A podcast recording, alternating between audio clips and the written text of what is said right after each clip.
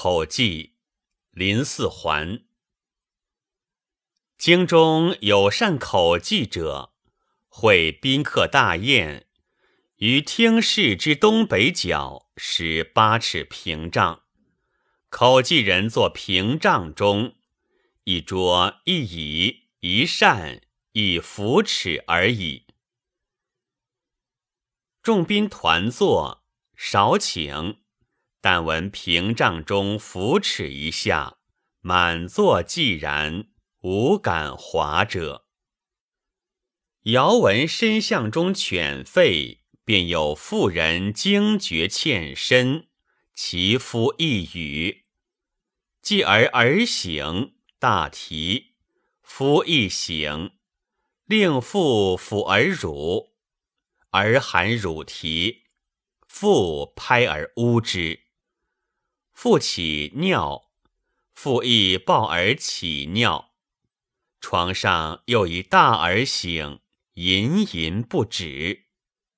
当是时，父手拍儿声，口中呜声，儿含乳啼声，大儿出醒声，床声，夫斥大儿声，尿瓶中声，尿桶中声，一齐凑发。众庙必备，满座宾客无不深景侧目，微笑莫叹，以为妙绝也。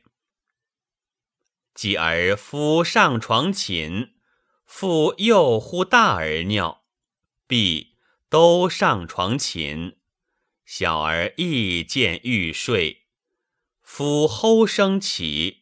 复拍儿亦渐拍渐止，微闻有鼠作作索索，盆气清澈。复梦中咳嗽之声，宾客亦少疏，稍稍正坐。忽一人大呼：“火起！”夫起大呼，复一起大呼，两儿齐哭。俄而百千人大呼，百千而哭，百千犬吠，中见力拉崩倒之声，火爆声，呼呼风声，百千齐作；又夹百千求救声，夜呜虎虎声，抢夺声，泼水声，凡所应有，无所不有。虽人有白手，手有白指。不能指其一端，人有百口，口有百舌，不能明其一处也。于是宾客无不变色离席，奋袖出臂，两股战战，机欲先走。而忽然扶持一下，众响必绝，撤平视之，一人一桌一椅。一善以扶持而已。欧阳修有一篇著名的《秋声赋》，把看不见摸不着的秋声写得形色宛然，变态百出，从而寄托了叹世悲秋的思想情感。林四环把自己的诗歌创作结集起来，题为《秋声诗》。口技是秋生诗自序的一部分。作者的本意并不是写口技，而是为他的秋生诗做序言。他在写完口技之后说：“喜若而仁者，可谓善化生矣。”遂录其语，以为秋生序。很清楚，他是借口技人的善化生。说明秋生诗的善化生的，他通过具体描写，把口技人的表演生动的再现出来。读了这篇短文，就像身临其境，听了一场精彩的口技，受到强烈的感染。林四环在把主要力量用于正面描写时。也采用了辅助性的艺术手段，侧面烘托，而且把正面描写和侧面烘托结合起来，用以表现主题。第一段，于厅室之东北角施八尺屏障，口技人坐屏障中，一桌一椅一扇一扶尺而已，众宾团坐。可以设想，一个大宴宾客的场所。是有许多东西可写的，为什么只写这些呢？那是因为这些东西最有利于烘托主题。口技人是坐在屏障中的，如果不亮一下底，让观众知道其中除一桌一椅一善一扶持而外，别无他物，那就会怀疑其中有鬼。而已两字，扫清一切怀疑，使人确信口技人奏记只用一张口。接下去，既写口技人奏记，又写众宾的反应，波澜层出，即起伏变化之妙，以扶持而已，扫清了众宾的怀疑，文事一缓。紧接着，但闻屏障中扶持一下，满座寂然，无感华者，立刻造成一种肃静的紧张的气氛。闻事一震，一缓一紧，出现了第一次波澜。扶持一下，为什么会产生那么大的威力呢？因为这一桌一椅一扇一扶持而已，一方面使众宾相信口技人奏记只用一张口，另一方面又不免产生只凭一张口究竟能玩出什么花样的疑问。这疑问又逼出一种急于一听究竟的悬念，所以扶持一下。就像抛出一块巨大的磁石，把他们的注意力吸引过去了。文势振起之后，接着是一段正面描写，从遥闻深巷中犬吠，便有妇人惊觉欠身，到又一大而醒，吟吟不止，声音由远而近，由疏而密。由简单而复杂，写得极有层次。到了腹手拍而声，口中呜声，儿含乳啼声，大儿出醒声，床声，夫持大儿声，尿瓶中声，尿桶中声，则诸声并作，出现了第一个高潮。高潮出现后，并没有让它骤然降落，却把笔锋一转，去写众宾的反应。满座宾客无不深景侧目，微笑莫叹，以为妙绝也。这一段侧面烘托，不仅加强了前面的正面描写，而且使文事动荡，摇曳多姿。烘托之后，又继之以正面描写，继而抚吼声起，复拍而亦渐拍渐止。微闻有属作作索索，盆气清澈，复梦中咳嗽之声。高潮降落，众宾深景侧目的紧张情绪也松弛下来，一少书。稍稍正坐，也许他们以为这场表演就此结束了，而且就此结束，他们大约也已经满足了。想不到，忽一人大呼火起，夫起大呼，妇一起大呼，两儿齐哭。俄而百千人大呼，百千而哭。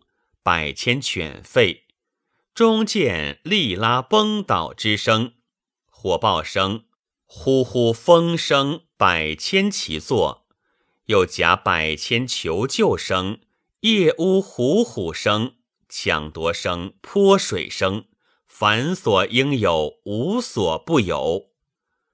于高潮降落，仅留余波之时，骤然雷轰电击，疯狂雨暴，波浪掀天。而情绪刚刚松弛下来的听众，猝不及防。被这突如其来的巨变吓坏了，真以为发生了火灾，都想从熊熊大火的包围中冲出去。于是宾客无不变色离席，奋袖出避，两股战战，机遇先走。这是一个规模更大的高潮，由余波到规模更大的高潮。复又兴起波澜，正当听众想突围而出的时候，忽然扶持一下，众响必绝。这究竟是怎么一回事？是不是真的发生了火灾呢？是不是屏障里面有水、有火、有房屋、有千百大人、千百小儿、千百只犬呢？都不是。撤平视之，一人一桌一椅一扇一扶持而已。更大的高潮突然降落，这是又一次波澜。这里一扶持而已的又一次出现，绝不仅仅为了形式上的首尾呼应，手段的以扶持而已，使听众确信。口技人奏技只用一张口，但当听众听到发生火灾时，不但不以为那只是口技，而且简直感到真的发生了火灾。末段的而已和首段遥遥呼应，把听众从火灾的惊恐中唤回来，使他们不得不相信刚才发生的一切。都出于口技人的一张口，于是口技人的善话声也就不能不令人叹为观止了。余出新志的编者张朝说：“绝世奇迹，复得此奇文以传之，读尽折服大白。既之所以奇，不仅在于模仿各种声音。”惟妙惟肖，而且在于对那段表演的组织结构独具匠心。他以一个家庭为中心，先描绘在静夜里的各种细碎活动，然后扩展开去，描绘突然发生大火灾。前后的两种场面迥不相同，但中间又有必然的联系，毫无七拼八凑之感。此其一，由较小的波澜逐渐推进，形成高潮，一步步抓紧听众的注意力，然后高潮逐渐降落，让听众紧张的情绪松弛下来。突然一声火起，使听众猝不及防，忘记了是在听口技，想从大火包围中冲出去。在这紧张万状的关头。忽然扶持一下，众响必绝，有起有伏，有擒有纵，变化万端，不可方物。此其二。这显然不是自然主义的模仿生活，而是高度的艺术概括、艺术提炼的产物。文之所以奇，也奇在组织结构的巧妙上。口技表演的巧妙的组织结构，也许完全出于口技人的匠心，也许还有作者的再创造。即使在表现口技表演的组织结构上没有再创造，但如前面所分析，他在写口技表演的全部过程中，巧妙地穿插了听众的各种表情，不仅突出了口技的高明。而且也丰富了文章的波澜，这还是创造。文之所以奇，又奇在正面描写的惟妙惟肖上。不言而喻，口技这种技艺是用声音反映生活的。作家要传出口技之神，也必须利用语言的音响。林四环在这一点上做得很出色。显而易见的是，他用了许多像“呜”“吟吟”“做做索索”“呼呼”“虎虎”之类的魔声词。但这还是次要的，主要的是句子忽长忽短，声音忽低忽高，节奏忽缓忽急，构成抑扬顿挫的旋律，准确地再现了口技表演的抑扬变化。这是散文，但为了加强节奏感，于忽长忽短的句子中。有安排有若干字数约略相同的句子，还押了不少所谓独角韵。韵与节奏的关系很密切。一般的说，韵疏则节奏缓，韵密则节奏急。作者根据节奏缓急的需要，押了或疏或密的韵。